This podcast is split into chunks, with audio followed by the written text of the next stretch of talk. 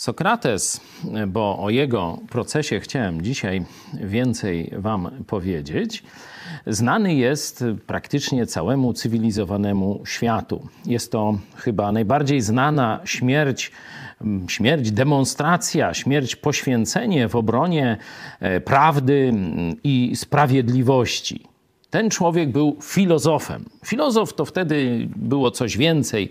Filozof to był poszukiwacz prawdy i poszukiwacz sprawiedliwości, i człowiek gotowy występować właśnie w obronie tych wartości. Do tej drugiej cechy filozofa jeszcze za chwilę wrócę. Ale niewielu wie, jakie zarzuty elita Aten postawiła 400 lat mniej więcej przed Chrystusem, postawiła Sokratesowi. Otóż, że nie uznaje on państwowych bogów. Zobaczcie, akt oskarżenia. Nie uznaje państwowych bogów. I psuje młodzież.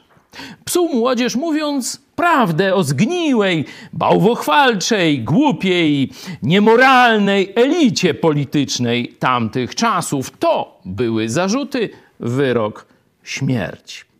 Ale Sokrates powiedział nam jeszcze jedną lekcję.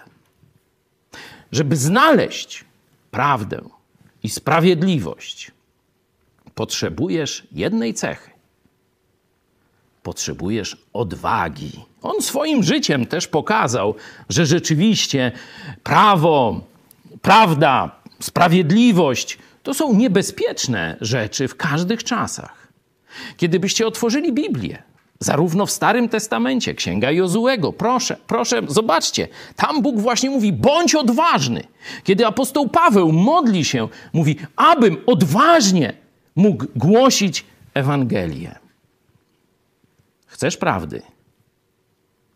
Musisz mieć odwagę. To niebezpieczne. A tak przy okazji, dzisiaj mój proces, stąd zapraszam Was do obejrzenia i podania dalej filmiku. Kim jest? Pastor Chojecki.